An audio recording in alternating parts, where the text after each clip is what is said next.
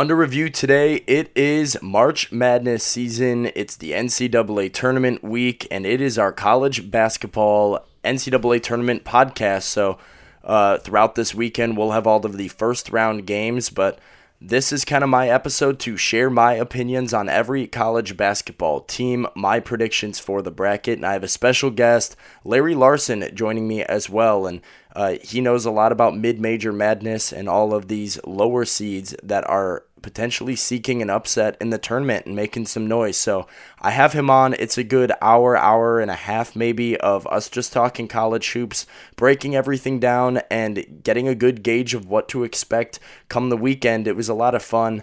Um, and of course, sports are dominated by the tournament this time of year, so we had to have that and just a special episode. So please enjoy, fill out your brackets, join your pools, use my advice if you want. Uh, if you think it's stupid advice, definitely don't use it, and you probably will. But uh, we've got it all, and hopefully we crown a champion and figure out who's going to be in Indy in the Final Four and who will cut down the Nets in Indianapolis as the national champion. We'll find out after further review.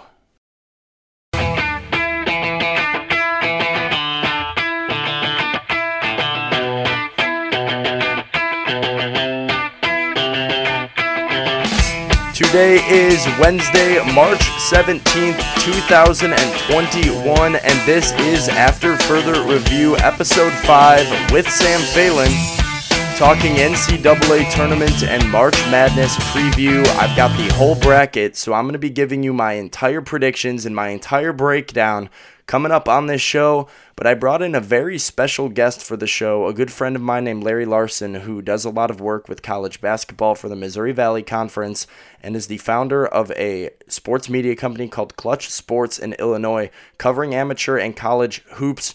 So I have an interview with him, and we break down the whole bracket, and we see eye to eye on some of the bigger things um, and some disagreements in the first round. And stuff that I'm sure conversations you're having with your friends, your buddies that you're in a pool with, um, experts that you might disagree with, but it'll all be figured out this weekend. So we'll turn it over to that interview now and go to the breakdown. Okay, and now we welcome on a very special guest, our first guest on the show to ever make an appearance. He is an editor and sports writer, broadcaster for the Bradley Braves of the Missouri Valley Conference, covering college basketball, and a founder of Clutch Sports Media in Illinois, covering amateur hoops in the Midwest. It's Larry Larson joining me on After Further Review right now. Larry, thank you very much. Sam, I'm I'm honored to be uh, the first guest. Number one, a whole lot. Yeah, special guy for a special week, and I, I told you I wanted you to come on because you know this is kind of your time right here. I know you're a big basketball guy. You spend a lot of time uh, covering various teams, and congratulations, by the way, on your uh, home conference, the Missouri Valley Conference, grabbing two bids for this year's tournament. A very special uh, for all the Valley fans. Oh, for sure, dude. I, I know that everybody was, you know, holding their breath going into selection Sunday, wondering if Drake was going to get in. It looked like Bradley kind of did him in at the end of the regular season, but everybody's pretty excited for sure that two point win over Missouri State in the MVC tournament ends up being the difference maker for them. They're right there. Uh, and kind of some questionable calls on which teams were in the playing games. They do have a tough draw, I think, with Wichita State, but I want to hear your opinions just right off the bat. Talking Loyola Chicago, talking Drake, the two MVC teams in the tournament. Loyola with the eight seed matchup in the Midwest region against Georgetown. And then, of course, Wichita State, Drake will be a first four game tomorrow. Uh, which of those two teams do you like their matchup more, and who do you think can go on the bigger run? Oh boy, well it's it's a tough question because I think Loyola Chicago has a better draw in their first game against Georgia Tech. Georgia Tech's a hot team for sure, you know, riding to that ACC tournament title. Yeah. Nobody really saw that coming, but they got hot at the right time. And whenever you're in March, you want to ride the hot hand. But I do think Loyola is also very hot. They're playing well. They were the best team in the conference without a doubt in the Missouri Valley down the stretch, and they just mowed through the MVC tournament. They made it look easy uh, on their way to the automatic bid. So I like them in their first round matchup. I do think Drake can beat Wichita State, but like you said, it's going to be a tough draw. But the Bulldogs, they get uh, Shanquan Hemphill back after he broke his foot about a month ago. He missed the final two, three weeks of the regular season, but he's back, and that's huge because he's their leading scorer. Uh, Drake plays with a very, very short bench, usually one or two guys off the bench. I know when they were at Bradley, they were missing Roman Penn, their starting point guard, as well as Hemphill. And so they literally played five guys for, I would say, 75% of the game. They only had two guys coming off the bench wow. for a few minutes at a time, and it was insane. So as long as Drake stays fresh with their legs and getting Hemphill back is going to help, I think they've got a good shot.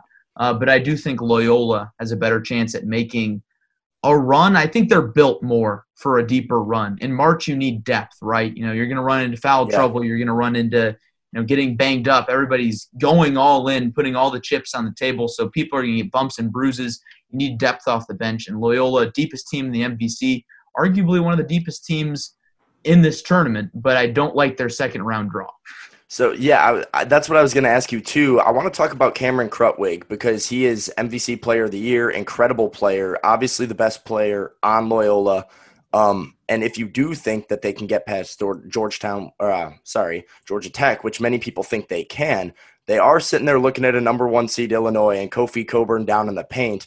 Um, I will I will say Loyola, good passing team, good defensive team, best team in the country defensively uh, by KenPom. So that's something to look out for. And Illinois might have their hands full with them, but can Krutwig bang down low with Kofi Cockburn? That's a big man down there. Oh man, I you know frankly I don't think he can. Uh, it's two big guys, and Krutwig, I, I would say Cockburn's a little more muscular, I think. And we're not going to dig into the detail of, yeah. of, both their builds, but I think just Cockburn is well. The athleticism is obvious. Yes, exactly. You know, with with Krutwig, his his points, his assists come because the the team surrounding him. Not to say that he's not a great player, but they sort of run the offense through him. It's very creative. You know, whether he's in the high post or the low post, he can always pass out of it and find a guy on the perimeter to shoot the three. And that's where a lot of his production comes from. So that spreads out the defense and allows him to get a little more one-on-one matchups. It'll be interesting to see how he handles Kofi Cockburn on defense because the Valley has a lot of good big men, but they don't have anybody like Kofi Cockburn. Yeah. Last year, Loyola had to play Liam Robbins, who was on Drake, but then transferred to Minnesota. Big Ten and fans he, will remember that. I mean, he had a tremendous year at Minnesota too. That he was a force down low. Yes. Uh, even against Kofi Cockburn as well. He got a lot of great shot blocker, Liam Robbins. Oh, for sure. And I know Valley fans were disappointed when he left Drake. And imagine that Drake team with Liam Robbins. Oh, man. man, that, that would have been crazy. But with Krutwig, I just he's not faced a matchup like Kofi Cockburn this year. So it's going to be a challenge for him. Uh, but then again, you know, you're talking about a very experienced player, a player that went to the Final Four as a freshman and has really been the catalyst for this Loyola squad for a full four years now and might come back for a fifth. So he's the center of the offense. He's the leader on that team. I don't think he's going to be daunted by the challenge by any means, and I still think he'll put up a number against Cockburn. But I just don't, I don't see him being enough, and I think Illinois is going to capitalize on the matchup a little bit. Um, but I will say, of all the possible opponents for Illinois in the Midwest region, I think Loyola will give them a scare, just because of how good they defend. And I know a lot of people are picking Illinois yeah. lose to Loyola. Well, I mean, and you get in those special rivalry games too. I, I as an Illinois fan, Illinois native, I see it every year when Illinois takes on Northwestern, and it's two teams that are so like different and their talent level. And obviously, that's a game Illinois should win. That thing usually comes down to the wire because you get those high adrenaline games, and that's why the tournament's so special as well. Because the tournament doesn't make sense. Hmm. You know, on on paper, you look at all these number four seeds, and there's no way they should be losing to these 13s, and there's no way a one should go down to an eight or a nine because they're a better, more skilled team. That's why they're the number one seed, but it doesn't always make sense. Um, and I think everybody in the Chicagoland area, everybody in Illinois, rooting to see the two hometown teams match up against each other. It'd be nice if we could root for them separately, and it wasn't uh, they weren't mutually exclusive going forward to the Sweet 16. Uh, but it's going to be fun, and and that region I first saw that region come out in the Midwest, and I was a little worried for Illinois with Loyola in the second round, potentially a Sweet 16 game against Cade Cunningham and Oklahoma State, and then a dangerous West Virginia team that's explosive on the other end of things uh, to potentially meet you in the Elite Eight if they get past Houston. Yeah, for sure. That that Midwest region is tricky. Uh, a lot of teams that wear orange as well. I saw a stat on that. I want to say like six teams I, have their primary color is orange, which is wild amount of orange. yeah, no kidding. Interesting, but that's besides the point. Illinois, I, I think they're battle tested. I think they're built for a difficult region. Obviously, you know the fourth overall seed, I believe, so they get the hardest region, arguably. I I still like their chances. I've got yeah. them going to the Final Four. But I I still think that Loyola matchup is going to be maybe their hardest, you know, assuming it happens, uh, just because of the defensive factor. Um, the other teams you mentioned, Cade Cunningham, that's a that's a popular pick.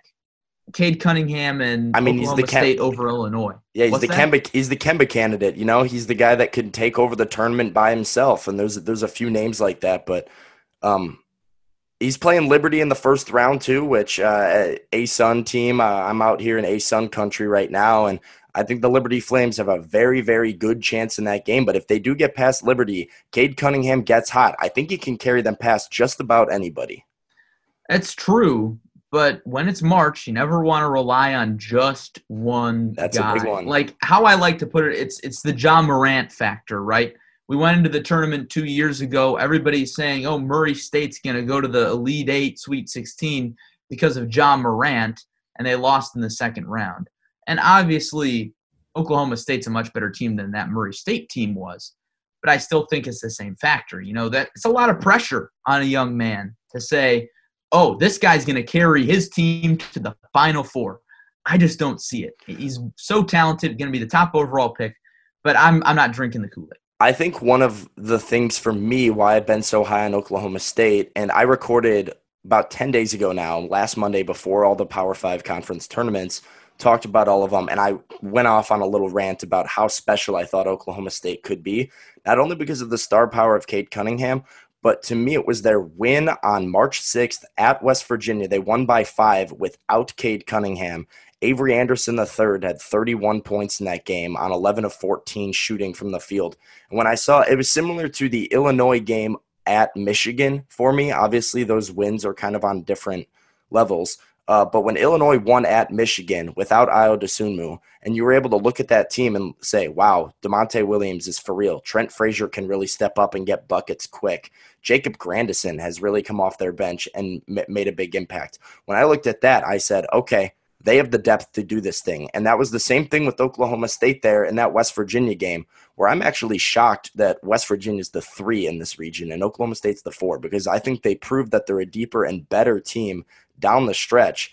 And then you add Cade Cunningham to that mix. They're playing really, really good basketball when it matters most. So you might not be drinking the Kool Aid. I am drinking the Kool Aid. I could be made the fool in the first round if the Flames have their way with them.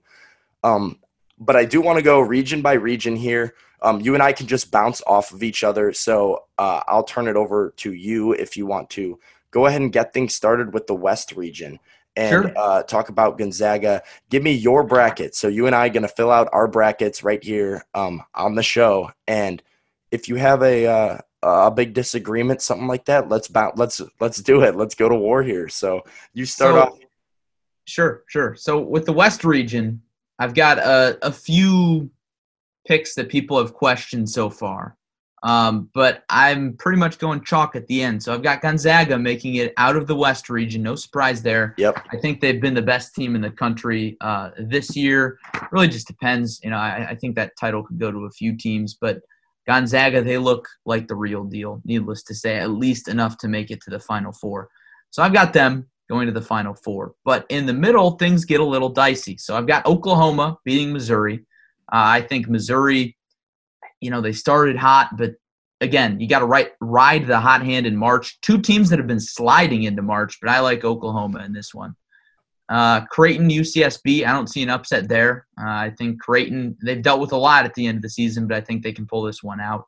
I got to tell you real quick that Creighton, UCSB, and the Virginia, Ohio on that side of the bracket, and then over on the south side of the bracket, looking at the Winthrop, Villanova, and the North Texas, Purdue. Those four matchups I have gone back and forth in my head about for the last four days, and I still don't know who I like to win all of them because I.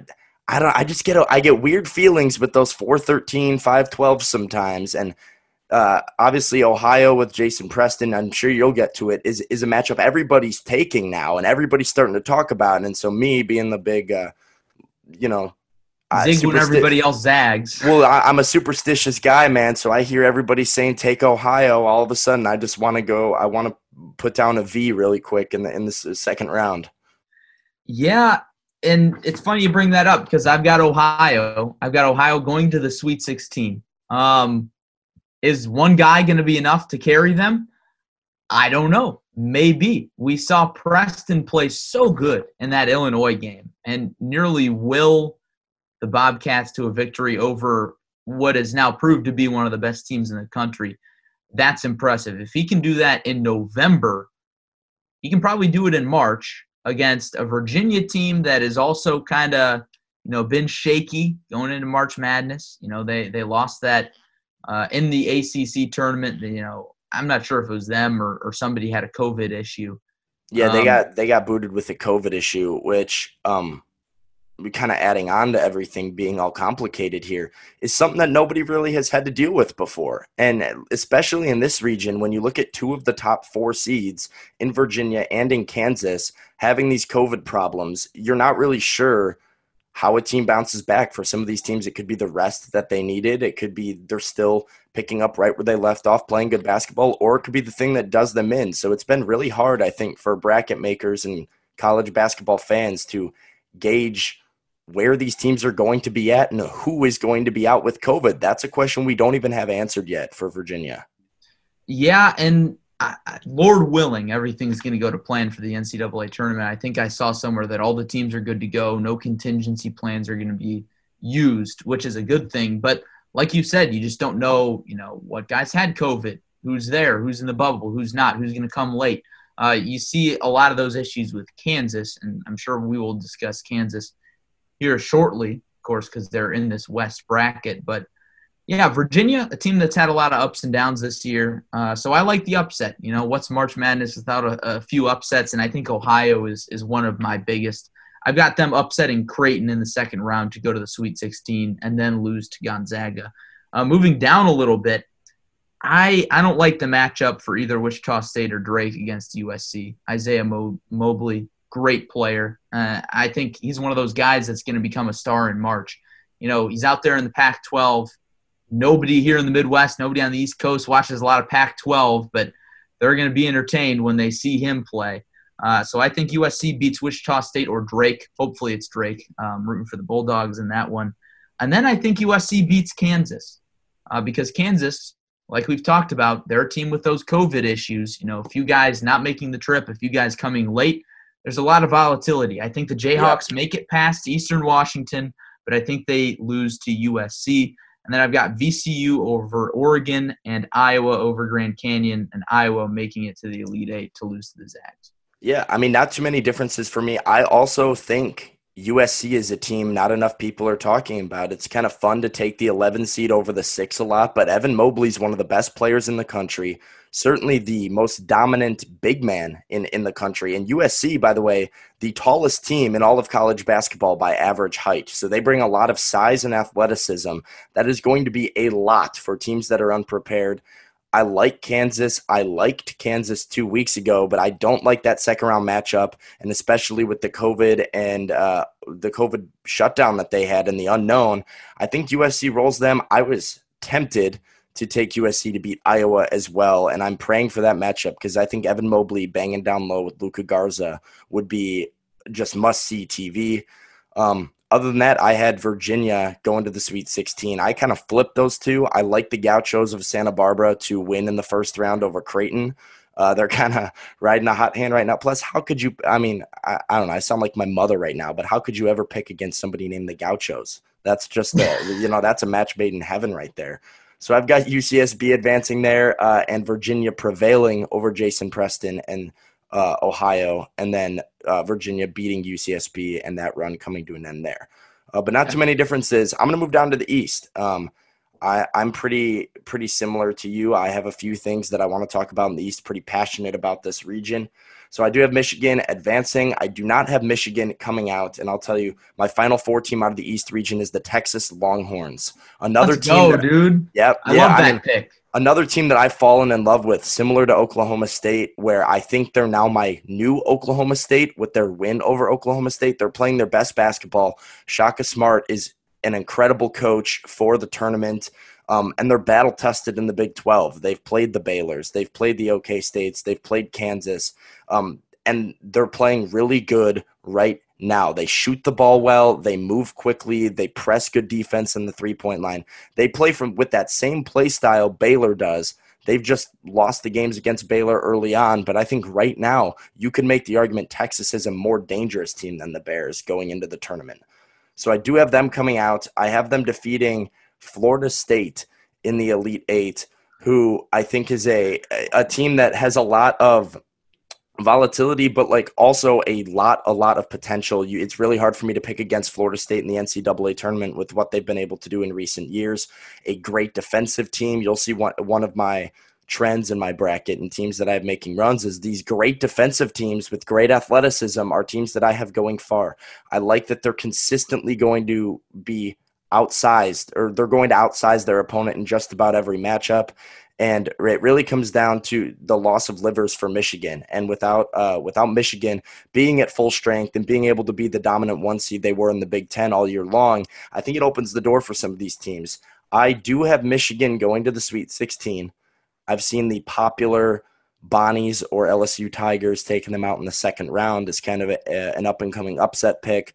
I think Michigan survives that. I think Juwan Howard is a good coach. They still have too much talent to to go out that early. Um, and I believe in the Big Ten. I, I, really do believe in the Big Ten. So it, it hurts me to take them out that early. But yeah, so I have Michigan. I do have LSU beating St. Bonaventure. I, I like what they did in the SEC tournament. I think their talent is really better, J- just just better than St. Bonaventure. Uh, the A10 was weak for me this year. Uh, Davidson wasn't special. I St. Louis wasn't all that special to me, so I'm not huge on St. Bonaventure like some people are. So Michigan, LSU, Michigan advancing. And I do think Colorado survives Georgetown. I know Patrick Ewing and, and Georgetown is another, and the Hoyas are a fun pick, but I, am not sold. I, you got to win more games than go one game over 500, including a conference tournament, a Big East tournament, which shout out the Big East, but it was COVID that got Georgetown through that conference tournament. In my opinion, they they had a free pass for the semifinal uh, that would have been a tough game otherwise. Um, and then my other first round upset that I have, is, I think the winner of Michigan State UCLA takes out BYU in the first round. I think those are two incredibly talented teams. UCLA has gone head to head to head with USC on multiple occasions, and Michigan State, let's not forget, has wins over Ohio State, Illinois, Michigan, and they have a guy named Tom Izzo in March, and that's one of the January, February, Izzo in March, April. Shout out Jon Rothstein for that one, but it's just what right. the guy does. He he wins games in the tournament. Um, so I think it'll be Michigan State, and I think they take out BYU and at least get one there. Our West, or excuse me, East bracket is pretty much the same. I love that Texas pick coming out of the East, and like you said Michigan, I think they're a little worn down. You know, they lose Livers. That's such a huge piece for them. And I like FSU's build. That's what got them on a bit of a run a few years ago is their size, you know, their their physicality, their defense. And like you said, defense wins games. I'm a big defense guy, you know, defense always reigns supreme in mid-major basketball. And that's why a lot of these Cinderella stories happen is because of the strong defense. So, and of course, FSU is not necessarily a Cinderella story. They're a known commodity. You know, they would be the favorite. They were the favorite to win the ACC tournament. But of course, you know, we're upset uh, a time by um, Georgia Tech to come out and, and win that tournament. But I think FSU kind of finds their footing, and I think they make it to the Elite Eight, and I've got them losing to Texas there. I wholeheartedly agree with Michigan State. That's the team that's hit their stride at the right time. And they had a really bad loss in the first round of the Big Ten tournament, though. That's the one thing that concerns me a little bit, but I still think that Tom Izzo in March, like you said, that's just a factor that can't necessarily be quantified. But I think they've got the talent and, of course, the coaching that well, will team, help them win at least one game. Yeah, a team that can't really be quantified either. I mean, we you talk about their huge wins; they can beat anybody in the country and then turn around and lose by twenty to Minnesota the next day. So uh, that's kind of been the weird thing for Michigan State for me is just when I thought like, okay, here we go, Michigan State's back and, and they're a force to be reckoned with. They lost a couple games in the Big Ten tournament and uh, wrapping up the regular season that I thought they should have won, but I would have liked to see them not have the play-in game simply because of those quadrant one wins that they have down the stretch. Um, I'm not the committee, but I, I think you got to get Tom Izzo into that first round of 64 because we know what he can do. Yeah, I go back and forth a little bit. I think Michigan State was was very weak at the beginning of the season. You know, just not consistent enough. So I don't I don't mind putting them in the play-in game.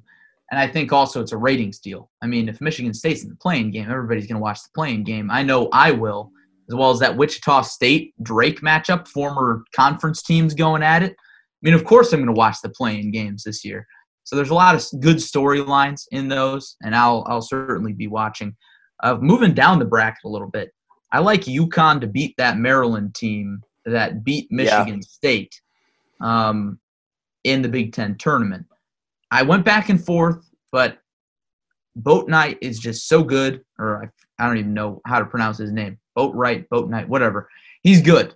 Uh, that's the bottom line. And another player that's going to come up big in March.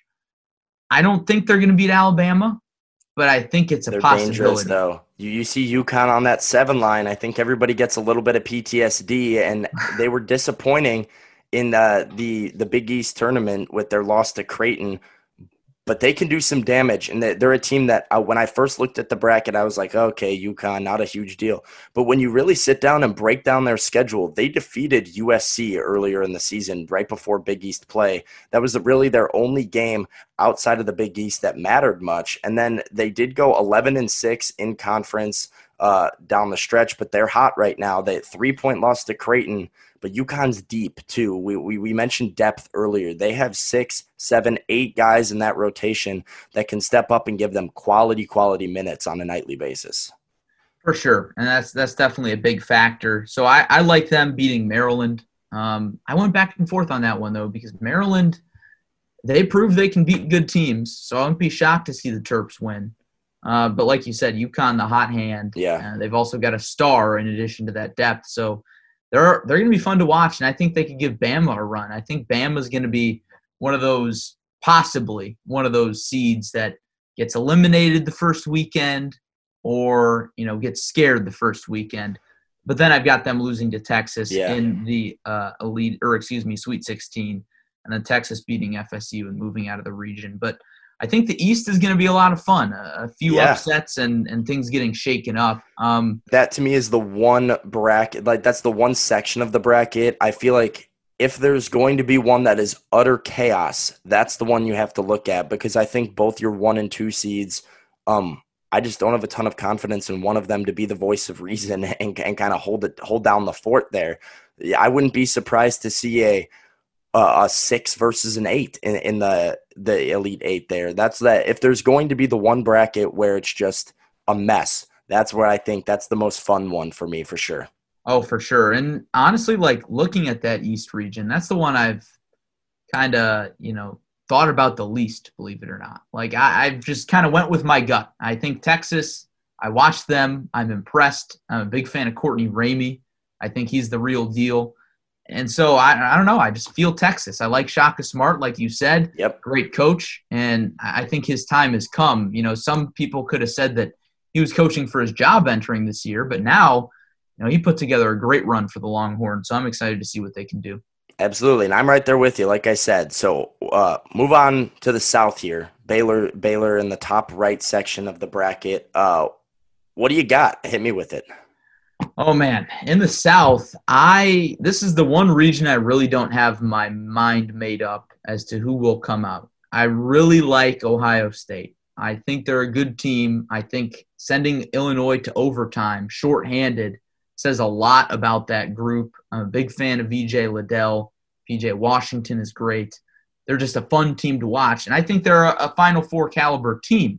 But then you look at Baylor. In my opinion, when you look at Baylor on paper, I think they are the best team in the country on paper.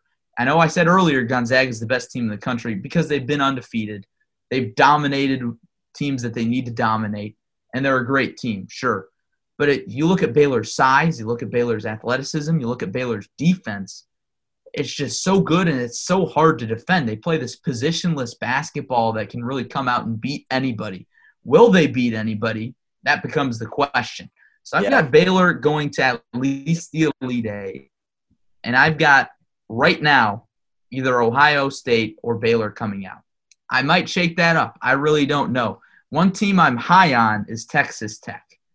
Yeah. Because they went to the Final Four a few years back. I like Mac McClung, another star player that I'm kind of drinking the Kool Aid on. But I think they've got a complete group. And we talked about the Big 12 earlier. I don't know. Texas Tech is, is a team that lost twice to Baylor, played them close in one game. You know, they beat Texas once. They've lost to a few teams. You know, they kind of split the season series with a few good teams. And so they kind of got beaten up in the Big 12. But I, because of that experience, I think they're going to go to at least the Sweet 16. I like them beating Arkansas in the second round. I think Arkansas beats That's, Colgate. The Texas Tech Arkansas That's, second round matchup for me is just a back and forth. Popular one. upset pick now. Yeah, it, it, can go back and forth. I, uh, I mean, I that's one of those ones I've sat there and stared at for quite some time here because I like Mac McClung. I like his playmaking ability. I like the way he, I, I believe he can take over a game um, and, and hit that last second shot that every team needs to hit. But Arkansas, they've got some players. Moses Moody, the true freshman, six foot six, forward, kind of gr- great scorer for them. And they just score the basketball. Arkansas is able to pour it in. So, um, yeah, that that's one that I still struggle with now. Yeah, Arkansas's got a good team. I like Eric Musselman, uh, a character and a fun coach to listen to in press conferences and interviews and such. So easy team to root for. But down the stretch, they kind of faltered a little bit. I mean, they had a great season, one of the best in, in recent memory in Arkansas. You know, Musselman brought in a gr- great recruiting class. Jaylin Williams among them, guy I saw play last year at the high school level, guy who can dominate, score on the inside. Uh, so I like that Arkansas team. I just don't like them better than Texas Tech. Um, that's just one of those teams that you get a gut feeling about. You think, okay, I, I think they can make a run. I'm probably going to be wrong on that one, but I'm going to ride with Texas Tech to the Sweet 16. I've got Florida over Virginia Tech. Uh, and like I said, Ohio State, I'm high on. But let's move up to the top of the South. Yeah, that's this is what that. I need you to break down for yes, me. Yes, yes, sir. North Carolina, Wisconsin. Well, I'm a Big Ten fan. I'm big on the Wisconsin group. I think D'Mitrik Trice stepped up down the stretch when everybody else was kind of struggling for Wisconsin. Trice is the guy. I don't know if you watched that Illinois Wisconsin game. Illinois was up double digits or something like eight points with you know about 90 seconds left, and Trice just went off and somehow kept making shot after shot after shot he's a clutch player you want on your team in March. And I think him, uh, in addition to the you know the grittiness of Brad Davison, grittiness, dirty play, whatever you want to call it, um, I think he's got great experience. Uh, those two guys in the backcourt and Nate Reuvers in the front court. You know that's a that's a good group, a good solid Wisconsin group, and a, a team that always seems to put it together in March. Uh, so I like them moving past a young North Carolina group with a lot of talent. That's going to be such a fun game to watch, though. I can't wait. I've got Winthrop over Villanova. That might yeah. be the most popular first round upset. It has pick. to be. But I, I, mean, you. I mean, I'm sure you would say it all right here, but no Collin Gillespie for Villanova, yep. Which is just a heartbreaker and a backbreaker for them. And I like the idea of giving them time to prepare for who they are. But I think Winthrop is not just a good upset pick. I think they're a really, really, really talented basketball team. And I mean, the record speaks for itself. You don't go 23 and 1 without having a special group of guys that can band together. And who knows if you're in a full season where Winthrop might be able to get another out of conference game or extend this play a little bit. But if they're starting to sit at 28 and 1, 29 and 1, who knows how high that seeding climbs for them. And they've gotten the job done against everybody. Say what you want about the Big South. They've taken care of business uh, year in and year out here, and they've built a culture that without without Gillespie for Villanova, I yeah, I mean I'm with you. I have it in my bracket. I think they have to take advantage. Yeah, and you talk culture. I mean, look at Villanova. They've built up a great culture, and Jay Wright. So it's it's hard to count them out. But I, I think this pick kind of speaks to Winthrop. I mean, you got to be a good team to beat Nova in March. So I, I think Winthrop has what it takes. Nova, like you said, kind of hobbled into the tournament.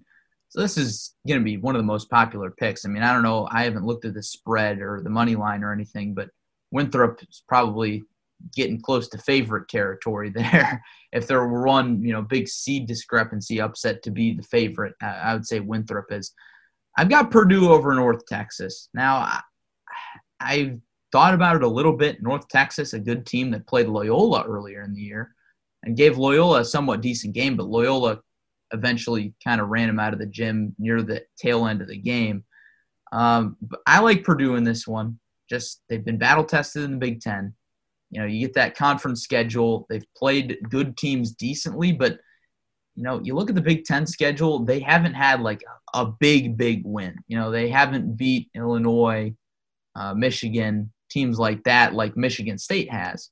So Purdue, is, Purdue. I've got my doubts about Purdue. Yeah, Purdue has not defeated a team in the Big Ten that is higher than them in the Big Ten rankings all season long. So they did they did give Ohio State that scare in the Big Ten tournament, uh, but they're they've yet to win the big one. For me, this one doesn't really make a ton of basketball sense. This is kind of that gut feeling that you were talking about with the team where I, I'm a big Conference USA fan. I think that there are a lot of good teams between Louisiana Tech, UAB, Western Kentucky, who almost got an at large bid to make them a two bid conference there. They were a few wins away. And I mean, Western Kentucky beat Alabama earlier in this year. North Texas beat them at the buzzer to uh, really win uh, the CUSA tournament. But you talk about 20 wins for Louisiana Tech, 20 wins for UAB, 20 wins for Western Kentucky. Old Dominion has been a good program in the past. And this North Texas team, to me as well, has been they've played the tournament team. The biggest thing that scares me about some of these teams coming in and trying to get an upset is that you're just so overwhelmed. And when you play a team, especially like Purdue, with Zach Edey as the as much size and height that Purdue brings to the table, and I'm a Matt Painter fan. I you know Death Tax is Matt Painter, and I, I I'm a Matt Painter fan, but they've played the power five teams that they've played Arkansas, gave them a good game. Played Mississippi State, gave them a good game. They were down by five, within five for most of the game at West Virginia back in December. Uh, as you said, they played Loyola Chicago, so they they've taken on these teams outside of conference that are forces in, in this NCAA tournament. And I think Purdue is also overseeded here. I don't think they're a four um, because of just not having that big win. I'd be more comfortable with Purdue as at a five or a six, and I I've just got a, a, a feeling in my gut about the mean green in this one where. I keep telling myself, don't be an idiot. You know Purdue's a Sweet 16 team, but I, I can't help myself. I think North Texas might pull a shocker. I uh, I don't blame you. I, I like that, and I like any mid-major team that has played an intense schedule. And so North Texas is one of those teams. Loyola is one of those teams. They played Wisconsin in the non-conference. They picked up that North Texas game even when conference schedules kind of resumed. They played Richmond, who was one of the uh, mid-major powers at the start of the year. Uh, North Texas definitely a, battle-tested team, but like you said, it kind of comes down to winning. So yeah. they were close to winning against true. these good teams. True, true, true. But can they finish the deal? I don't know. I mean, uh, I, I, so you know, when in doubt, I'm rolling with the Big Ten. So I've got Purdue, and I've got Purdue beating Winthrop to go to the Sweet yep. 16, but I don't think Purdue has a shot at Baylor. No, no, and, and I agree with you. Uh, I mean, the biggest thing for me was Javion Hamlet for North Texas because I do think they have the one guy that can shoot, and I like the fact that CUSA is a 14-team conference, so they had to get four wins in the tournament to win it. Um, if Purdue wins it, I think Purdue beats Villanova. If Purdue wins it, I think they beat Winthrop. Uh, but I think Baylor's on a different level as you mentioned, I, I'm, I think I'm pretty. So, who do you have in the final four? Remind me again. So I can't pick right now, um, but okay. for for this purpose, let's go with Baylor. Yep. I'm really high on that group, but the reason I've got my doubts is because they're not the hot hand right now. But then again, they're going to blow Hartford out of the water. I think they'll dispatch Wisconsin pretty easily, and at that point, you really get rolling. Then they're going to be hard to beat. Uh, so I've got Baylor right now, but I, I could see either Baylor or Ohio State. Yeah, I'm, I have a Baylor Ohio State. Wednesday. Yeah, yeah, right. We have another some more time to mull things over. I have Baylor, Ohio State in the Elite Eight as well. Um, I have Baylor winning the game, and I was not that high on Ohio State until I saw them in that Big Ten tournament. Obviously, they were kind of scuffling to end the regular season, but the way EJ Liddell and Duane Washington played, especially Washington in that Illinois game, the way he was able to just simply take over the game. He was the best player on the floor for that night. And I think I would assume he was the best player in the country, but Duane Washington was the best player on the floor in the Big Ten championship game. And when you have a guy like that, I know we talked about depth being so important, but I also think you do need a one one guy. Um, it's something that I thought Illinois lacked last year was having the one guy who's the last last shot guy, who's the get a bucket when you're starving guy and that that's been Washington for Ohio State down the stretch here. But I think Baylor just might be too much. Uh, uh, I love Scott Drew. I love their defense. They have the highest point differential of any team in the country uh, that's in the Power Five conference with keeping their opponents to 66 points per game. They play great defense. They can score with the best of them. Jared Butler, MaCio Teague. It is just a complete roster that I think people are sleeping on a little bit just because some of the hype has left. And I like what you said earlier. I agree with your statement. Earlier in the year, I was telling people Baylor should be number one. Baylor's a much better team than Gonzaga, and I they scuffled a little bit, but I mean, hats off to the Big 12 for putting out the type of incredibly a lot of parity and incredibly competitive conference games that they did. But I do like the Bears, um, especially for the Final Four. Oh, for certain. And Baylor's another team that kind of got tripped up by a COVID pause, right? I mean, they were firing on all cylinders to start the season, like you said. I thought they were the best team in the country still. I still think that they are one of the best, if not the best, top two on on paper for sure. Just because, like you said, they've got that star power, not just you know the length and you know the depth on the roster, but I mean, they're just they're so much fun to watch. You know, they play that really good brand of basketball. It's interesting. You know, we haven't seen it a ton until these last few years. You know, Baylor plays it. You know, you could argue FSU plays it as well, where it's just a bunch of big dudes on the floor who can handle the basketball and bang bodies inside too. So they're just so much fun to watch. And I was, I remember I watched the Illinois Baylor game I was thinking to myself, you know, if if Illinois can pull this off, that's going to say a lot about Illinois. They just couldn't handle them in the second half. You know, they kept it a close game in the first half, and I think Illinois has come a long way since that game. Yeah, for sure, different team now, but yes, I mean, but I think that's a statement win for Baylor just because of how well they handled Illinois. Yes, I mean, speaks to the way that they were able to suffocate teams outside of their conference as well, and I, I think I do want to talk Illinois now, and I'm going to move on to the Midwest here.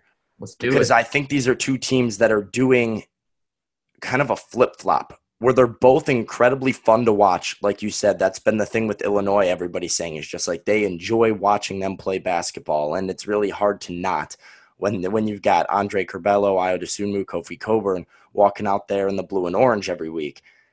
But but they're a team that you know three weeks ago, four weeks ago, was just a team that would that was going to get a two or a three seed. People weren't really that sold on, but the way that they came on late with their win over Michigan at Michigan, win against Wisconsin, win over Ohio State, win over Iowa, go into the Big Ten tournament, and then all of a sudden you keep rolling, beat Rutgers, beat Iowa again, beat Ohio State again.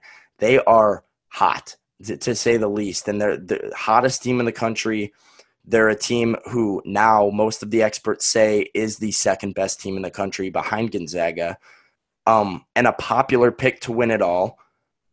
I like Illinois, uh, but this Midwest region is is another wild one to me. So I'll give you mine real quick. Uh, I'm gonna. We already talked about it a little bit, so I'm just gonna give you the picks, and then you tell me where you defer.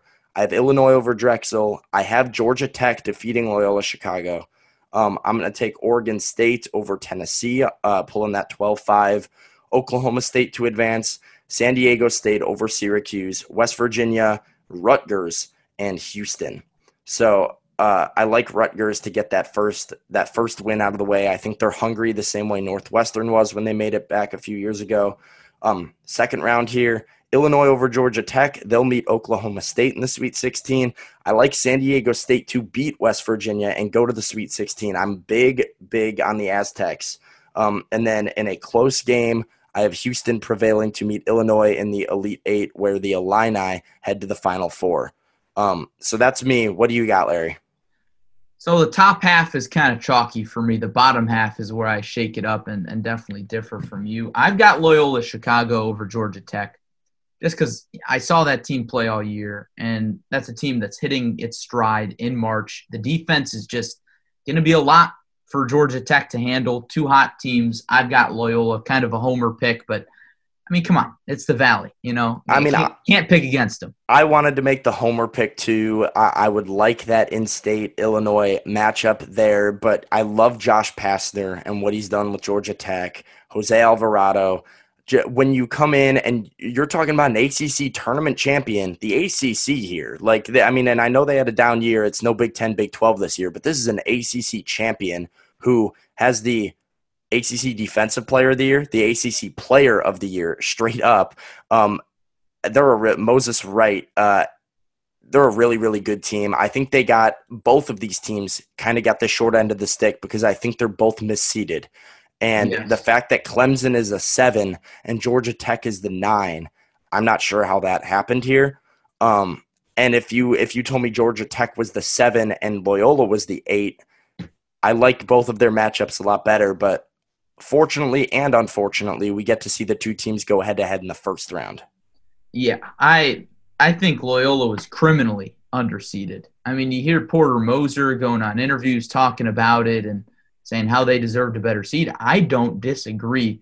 10th in the net, and that defense is, is one of the best in the country. And sure, you know, you've got measures for the committee beyond net to, you know, kind of compare schedules, apples to apples and stuff. But I still think Loyola is better than an eight seed.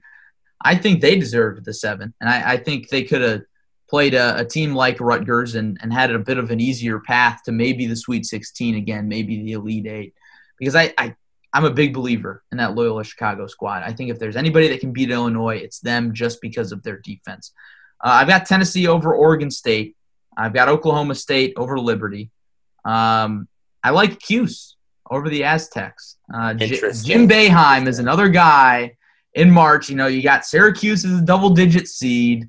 That's never a team you want to pick against in March. It's just one of those things. It's another gut thing. I think they've got the talent to do it as well, but you know, you look at Alan Griffin. What a what a key addition he's been. Uh, you know, I don't want to play at Illinois last. I don't want to talk about Alan Griffin. Hey, hey, Ace Wolf, man, Ace Wolf uh, looked like an upgrade over Alan Griffin yeah. for a little bit there at the start of the season, but whatever. We won't talk too much about that. I like Cuse to go to the Elite Eight. Okay. Okay. okay so my that's boldest pick. Yeah, I definitely your boldest pick. I, will take away. Yeah, I'm gonna go ahead and say that for sure. Um, I don't know about that one, Larry. I like San Diego State a lot. Um, I think people aren't giving them enough credit, and I understand. Like, I hated the matchup when I saw the bracket come out. Um, as a guy who likes to root for SDSU every year, I'm a fan of the program. I saw the Syracuse matchup. I said, "Oh no!" But you're a team who is 23 and four, and and has played some good teams. They defeated UCLA big time, a team that snuck into the tournament. They they lost the game to BYU, Colorado State, a team that was just outside, but they are playing their best basketball right now. Again, beating Utah State in the Mountain West Championship. They've won, I believe it is 11 in a row, or maybe even more than that, going back to January 16th, the last time this team lost a game. They hold their opponents to 60.6 points per game. So you want to talk about defense. These guys do it. They're undefeated against teams ranked in the top 25, 18 in ESPN's BPI ranking. I think they're slept on. People are sleeping on the Aztecs a little bit, but I do agree with you. I think their hardest challenge I actually like them to beat West Virginia more than I like them to get past Syracuse, which is the interesting one to me. Similar to how you talked about Purdue and Villanova, or or was it? I don't remember which one it was, but it's one of those ones where it's weird because that first round matchup you can see it going either way, but mm-hmm. then it has such dramatic effects on the west, the rest of that bracket. It's why the tournament's so hard, though. It's why the brackets are so hard. Um, sure. And this is one of the big ones for me. Yeah, you know, I it's one of those things where it doesn't necessarily make sense. It just I think it's going to happen. You know, if it doesn't happen, I'm going to look really stupid having 11 seeded Syracuse who barely made the tournament you're in just my a, Elite Eight. But it's just, you're just a Buddy Boeheim guy. What can oh, you say? Dude, I like I don't even like Syracuse or Jim Boeheim or whatever. It's just a gut feeling. Like I texted one of my buddies who goes to Syracuse. I was like, okay, so is Syracuse making their inevitable run this year or what? He's like, oh yeah, as a double digit yeah. seed, of course they are. So it's just one of those things. I, it would be a fun matchup. Them in Illinois in the uh, in the Elite Eight. Uh, again, Alan that's a Griffin. lot of orange. I don't know if I could handle all that, man. The oh, orange man. crush against just the straight up orange. That's a lot for the eyes. I don't know if that's an aesthetically pleasing matchup, but it's good for basketball. I'm in for that. Oh man, I've got Tennessee over Oklahoma State. Yep. Old pick. But I don't know. I, I, like Tennessee's experience a little better than Oklahoma State. It's another one of those gut things. It could go either way. Tennessee's uh, a weird one for me, man. I'd like yes, just so unpredictable because I could see them losing to Oregon State and the the way their offense can just shut down, uh, seemingly on any given night. Um, but at the beginning of the year, that they were one of those top ten teams in the country that I were like, look out for these guys in March. Here we are in March with a five seed, which I think they're pretty fortunate to get a five seed um, the way they played in the SEC down the stretch. But I mean, yeah, I wouldn't be surprised if they went to the Sweet 16, but I did pick them to lose in the first round to Oregon State because I, I just, again, I have a feeling either Oregon State or Georgetown, one of those two teams that uh, stole a bid from those bubble teams, are going to get in or are going to win a game a- after getting in because they always do and because it's the tournament and why not? Yeah, I, I, it's perfectly fair. You know, I, I like those picks just like again, we've said it so many times, but you got to ride the hot hand. You know, Georgia Tech is another team that's got the hot hand. I don't think they're going to win. Perhaps maybe Georgetown will, but we'll see. Uh, Tennessee, though, I, I, like Tennessee, sort of marginally uh, enough to pull off a, an upset over a good Oklahoma State team. And I think Illinois kind of handles their business. Um, I think Loyola Chicago is going to be the closest game they play until the Elite Eight. When wow, that that says a lot, man. That that high. If they play, if they the play Tennessee, I think they will handle Tennessee. If they play Oklahoma State, I think it'll be close. I think it'll be close. But man, you know, Cade Cunningham against Ayo, not a great matchup for Illinois, but you can't discount the experience well, that Ayo has, that Da'Monte Williams has, that Illinois' backcourt has, in addition to their front court. Of course, Cade Cunningham's a good shooter, He's a guy who likes to, to drive and slice and try and get on the inside. Cade Cunningham against Kofi Cockburn, man. Mm. Well, I mean that that's what I was about to say. I think one thing everybody forgets about Illinois, you talk about Illinois, and everybody says, "Okay, it's Ayo versus this guy. It's Ayo versus this guy." You can give me Ayo versus Cade Cunningham. You can give me Ayo against any point guard in the country, and I'm going to feel okay because most teams in the country don't have a seven foot Jamaican, 300 pound dude banging down low, dunking windmill dunks. And that, that Illinois has that in Kofi Cockburn. And I mean, you saw it in Big Ten play down the stretch in some of those Big Ten tournament games. And when they went on that run playing their best basketball, it wasn't always 25 points and a triple double for Ayo Dosunmu. He did do that. But I mean, that Ohio State game, he didn't play incredibly well. But they had a guy in Kofi Cockburn who put up 14 points in the first eight minutes of that game and started to give you that lead that you needed. They have the big shot makers and Trent Frazier and Da'Monte Williams that are the senior. I like to say seniors die hard, you know, and uh, Williams and Frazier have certainly been doing that. Uh, but yeah, people don't speak enough about Cockburn. The I think the only fear if you're Illinois is uh, your bench because I like their bench a lot. But I think with the inexperience on the bench out of Adam Miller and Andre Curbelo, as electric and explosive as it can be, it can also be your Achilles heel at times. So I think that's the only fear um, but I think playing against some other inexperienced teams, I don't have a worry about Curbelo taking on a, a Tennessee or a Loyola Chicago or something like that. The only way I think that comes into play is when you get into those Final Four Elite Eight games and you're facing some of the better teams in the country with more experience and uh, just more veterans than you might have. Yeah, for sure. And you know, I hate to talk so much about this Loyola Chicago Illinois matchup that might not even happen, but like when I think about it, when I think about that Loyola Chicago team, there's a player for everybody on Loyola's roster that matches up with everybody on Illinois' roster, in my opinion. You know, sure, there's that advantage for Kofi over Krutwig, and ultimately that's why I think Illinois would beat the Ramblers uh, because of that. But, you know, you've got Lucas Williamson, a defensive minded wing guard kind of matches up with Da'Monte Williams. Also experienced, experienced in the same way. He was on that Final Four team and yes. hit a few re- very big shots for Loyola in that run. For exactly, and you match him up, you switch him maybe, have him guard the one, guard Ayo. I think he could certainly handle that job. Uh, you want to talk about a spark and a guard off the bench? It's Marquise Kennedy. Uh, he's a great player out of Chicago. Uh, was one of the freshmen of the year in the conference last year. One of the best players off the bench in the conference this year. He matches up great with Curbelo. Same size, same type of motor, you know, shooting ability, slicing ability, passing ability. So I think Loyola Chicago is going to give Illinois some trouble. Um, but I think Illinois, ultimately, you're talking about one of the best teams in the country. So I like them making it to the Final Four. Um, like I said about Cuse, you know, I've just got a, a, gut feeling, I don't think Houston makes it past the Sweet 16. I think that's a team that could get upset. Uh, they they had a little trouble down the stretch in in the American. Um, it took a buzzer beater to beat a Memphis team that didn't make the tournament. So I don't know. I they haven't been a great team in March lately either. I remember a few years ago when they lost to Michigan in the Sweet 16 when when Houston was kind of a popular man. pick. Heartbreaker. I, I, was I picked Michigan in that game, and that, that was big for me. I, it came up in my snap memories today, three years ago today. Jordan Poole. Shout out to Jordan Poole.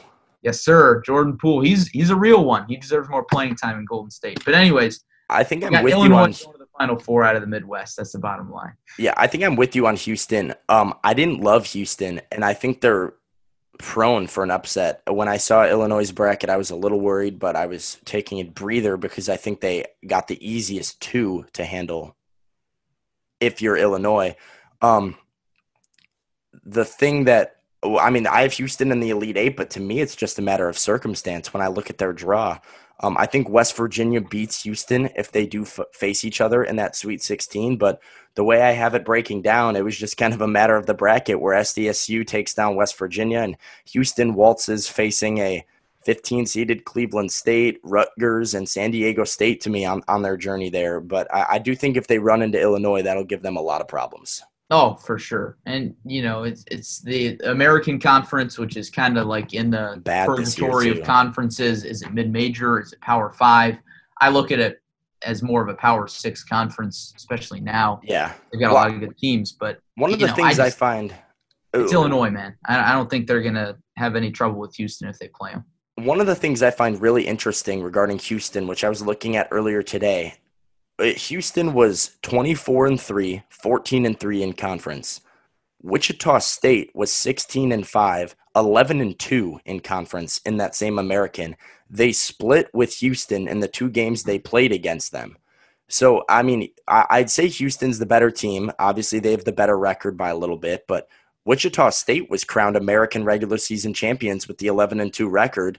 They've beaten Houston and split with them in the two games they've played. And one of these teams is a two seed. The other one's in a first four matchup uh, against the good Drake Bulldogs team. So eh, kind of crazy there that one, that the American only gets two teams in the tournament.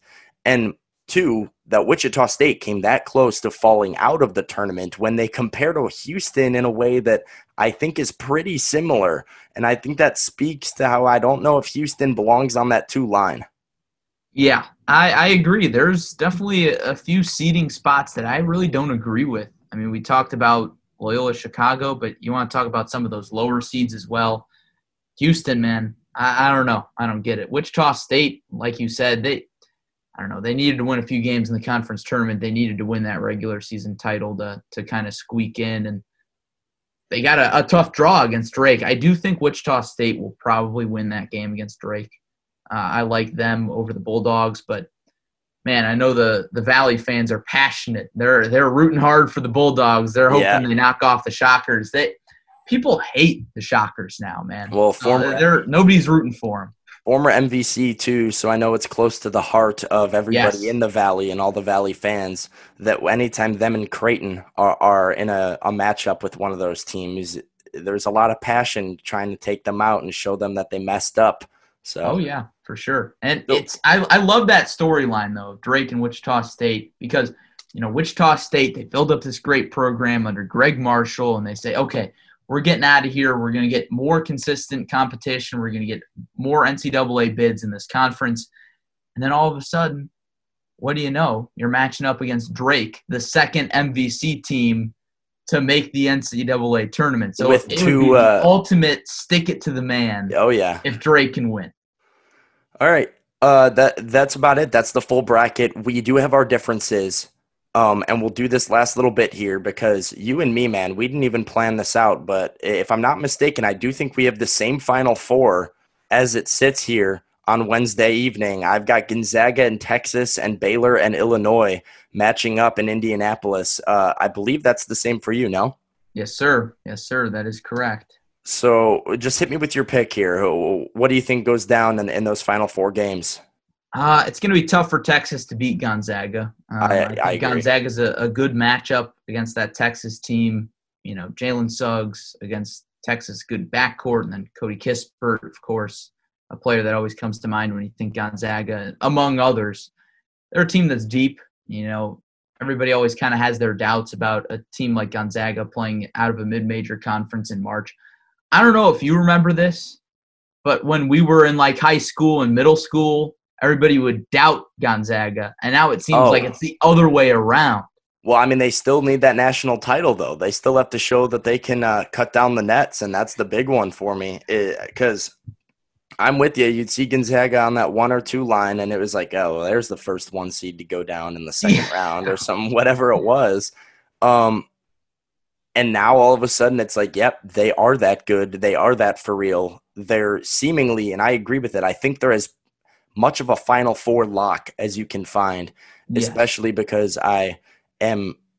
If you're a Gonzaga fan, I think you love your draw. I, you love your region. There's nothing that scares me all that much there. I think Kispert can hang, handle Luka Garza if he needs to. I think Kansas is going to fall before they even see them.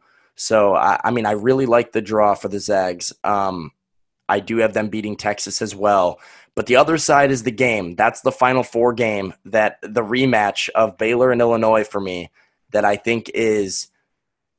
I mean, if this final four happened, I just think it's an iconic final four. I, I think it, it's an all time final four. And I have Illinois defeating Baylor. I have I have the Illinois Gonzaga championship matchup, which everybody's talking about. And regardless of how that goes, I think you're talking about one of the most memorable national championship games in college basketball of the 21st century. And one that you talk about 10 years 15 years down the line of remember that game because that's one of the that's i mean it's a crazy one.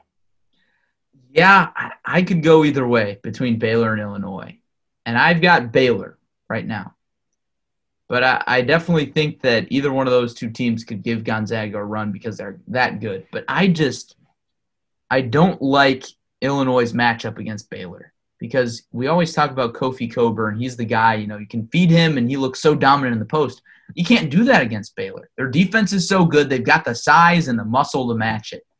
And Kofi kind of got shut down in that game against Baylor to now, me, that's an Ayo Dosunmu game for me. Like that's one that Illinois could win, but it's going to have to be on the back of Ayo, and, and it's going to have to be your big shot getter hitting the big shots late. He has to go and, and, and go, you know, bucket for bucket with Jared Butler. You're going to have to have an A game if you're Illinois with Trent Frazier playing well. I, I do think this too. Illinois plays better when Adam Miller is successful. You mentioned him briefly.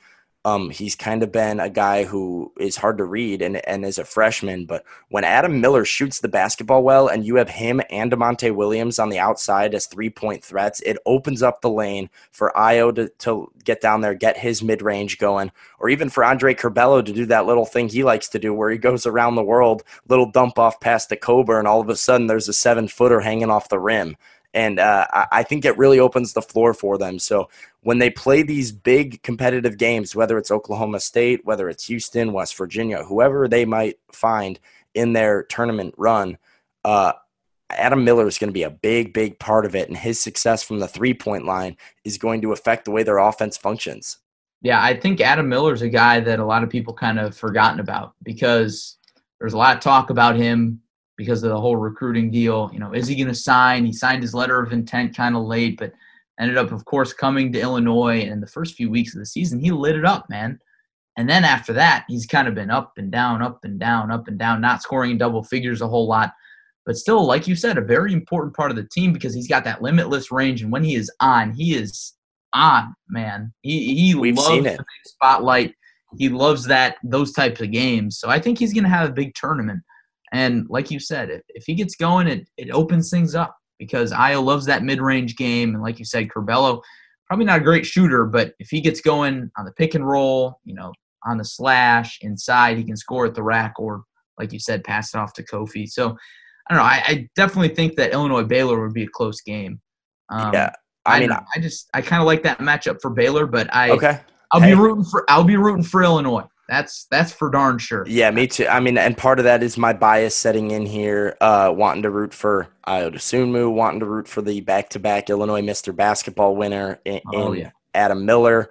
Um, I love this team, and, and uh, as a fan of the team, as a, as somebody who has watched every every minute of every game so far this year, I think this is. I mean, it's the first time in my life that I've gone into a tournament thinking Illinois had a legitimate chance, but kudos to Brad Underwood, what he's been able to do with the program in such a short period of time. He, was ridiculed, criticized, said he wasn't rebuilding fast enough, but once he started getting his own recruits in here, this thing has turned around in a hurry. And uh, back to the Adam Miller thing, one of the things a few games into the season was everyone saying, well, now we know Adam Miller is not going to have a four year career at Illinois.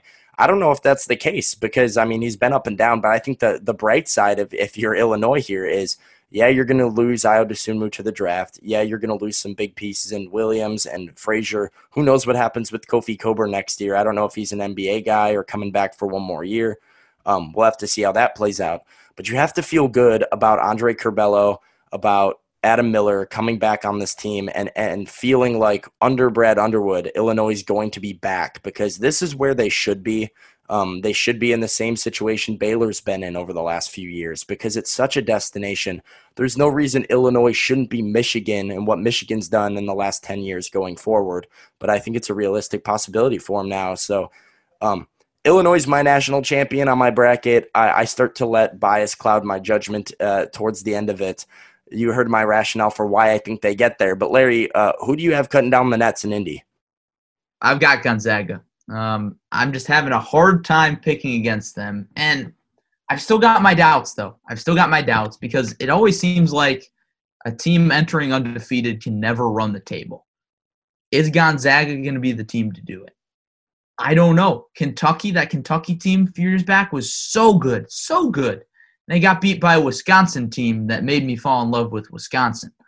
So it's just like I don't know. thought, yeah, I mean, I thought Gonzaga was unbeatable. I think that BYU game kind of gave me a little bit of hope. And I know Gonzaga bounced back and, and ran the second half the way they should and they won the game. But seeing a team like BYU, who's on that six line and hasn't really beat anybody big, up at the half there gave me, I'm like, there is a path to defeating Gonzaga that I think at, every team in the tournament, every one seed, every team that thinks they might face Gonzaga down the road, they're going to pull up that tape from the first half BYU Gonzaga and try and follow that model to a T. Hundred percent. They're beatable, and that's the thing. Like I don't see this Gonzaga team and think, oh man, you know they're unbeatable, just because there are a lot of great teams in this tournament. But then there are the great, great teams, and I think Illinois is one of them. I think Baylor is one of them. I think Gonzaga is one of them. Michigan, you could make that argument for, but obviously I don't have them moving into my Elite Eight. So I think it could really go to any one of three teams in Gonzaga, Baylor, and Illinois. I would be I would be surprised if one of those three teams wasn't the national champion. It is mm-hmm. what it comes down to. Like I think every year you like to I like to at least write down a list of teams. I'm like I could see this team winning the national championship realistically. When I make that list, that's as far as it goes for me. It's Baylor, Gonzaga, Illinois, and you t- start talking about Ohio State, Iowa, Houston, even Alabama. Like these teams, I just I don't know if they have what it takes to get past any of those in the the long marathon that is the NCAA tournament. Um, so there's a reason that we both have them in the we have all three of those in the final four. I hate picking chalk to the final four, and that's Texas too. for me here. But the three one seeds there, I think they're so set apart in their talent and coaching and where they are right now in basketball that um, I really like that for. Uh, uh, I, I think that I feel really confident about those three at least making it uh, to Indy. Yeah, I don't know. Baylor, I, I go back and forth on, frankly, just because they're one of those teams that is so good, but you know, what if they fall off? You know, they they haven't had a a great March so far. You know, losing the Big 12 tournament and, and losing to Oklahoma State. So I don't know. But I like you said, I just they've they've stood out to me all year. So it feels stupid for me not to pick them into the final four, but I can definitely see Ohio State coming up with the upset and making it a, a Big Ten Final Four matchup. Boy, would that be fun! Yeah, man. Uh, this hey, this is March. Anything can happen in March. NCAA tournament starts tomorrow, 5:10 p.m. as Texas Southern takes on Mount St. Mary's for the 16 seed and the right to take on I believe that is uh, Gonzaga, right? The winner of that one. Uh, the winner of that one, Michigan, Gonzaga. E, they play Michigan, Mount yeah, St. So, Mary's, Texas Southern. So there you go. Uh, trying to become the second ever 16 seed to pull the upset, and the f- official first round will be delayed today. So that's Friday, 12:15 p.m. tip off. It's Virginia Tech and Florida getting the first round underway. Um, we'll all be tuning in as the world will be watching uh, for a tournament that we've so dearly missed as sports fans. So, Larry, I appreciate you coming on. Uh, this has been fun. I love talking college hoops right now, and this is the best time of year. So, hopefully, our picks go well. You and I are seeing pretty eye to eye on this stuff. So, good luck yeah. in your pools, my man. Thank you. You too. Um, I'm keeping my fingers crossed, but when I inevitably lose and my bracket is busted, I'll still be having fun and, and hopefully at least rooting on the Illini. There we go. All right. This is after further review. He is Larry Larson. I'm Sam Phelan. Checking out. Appreciate you guys.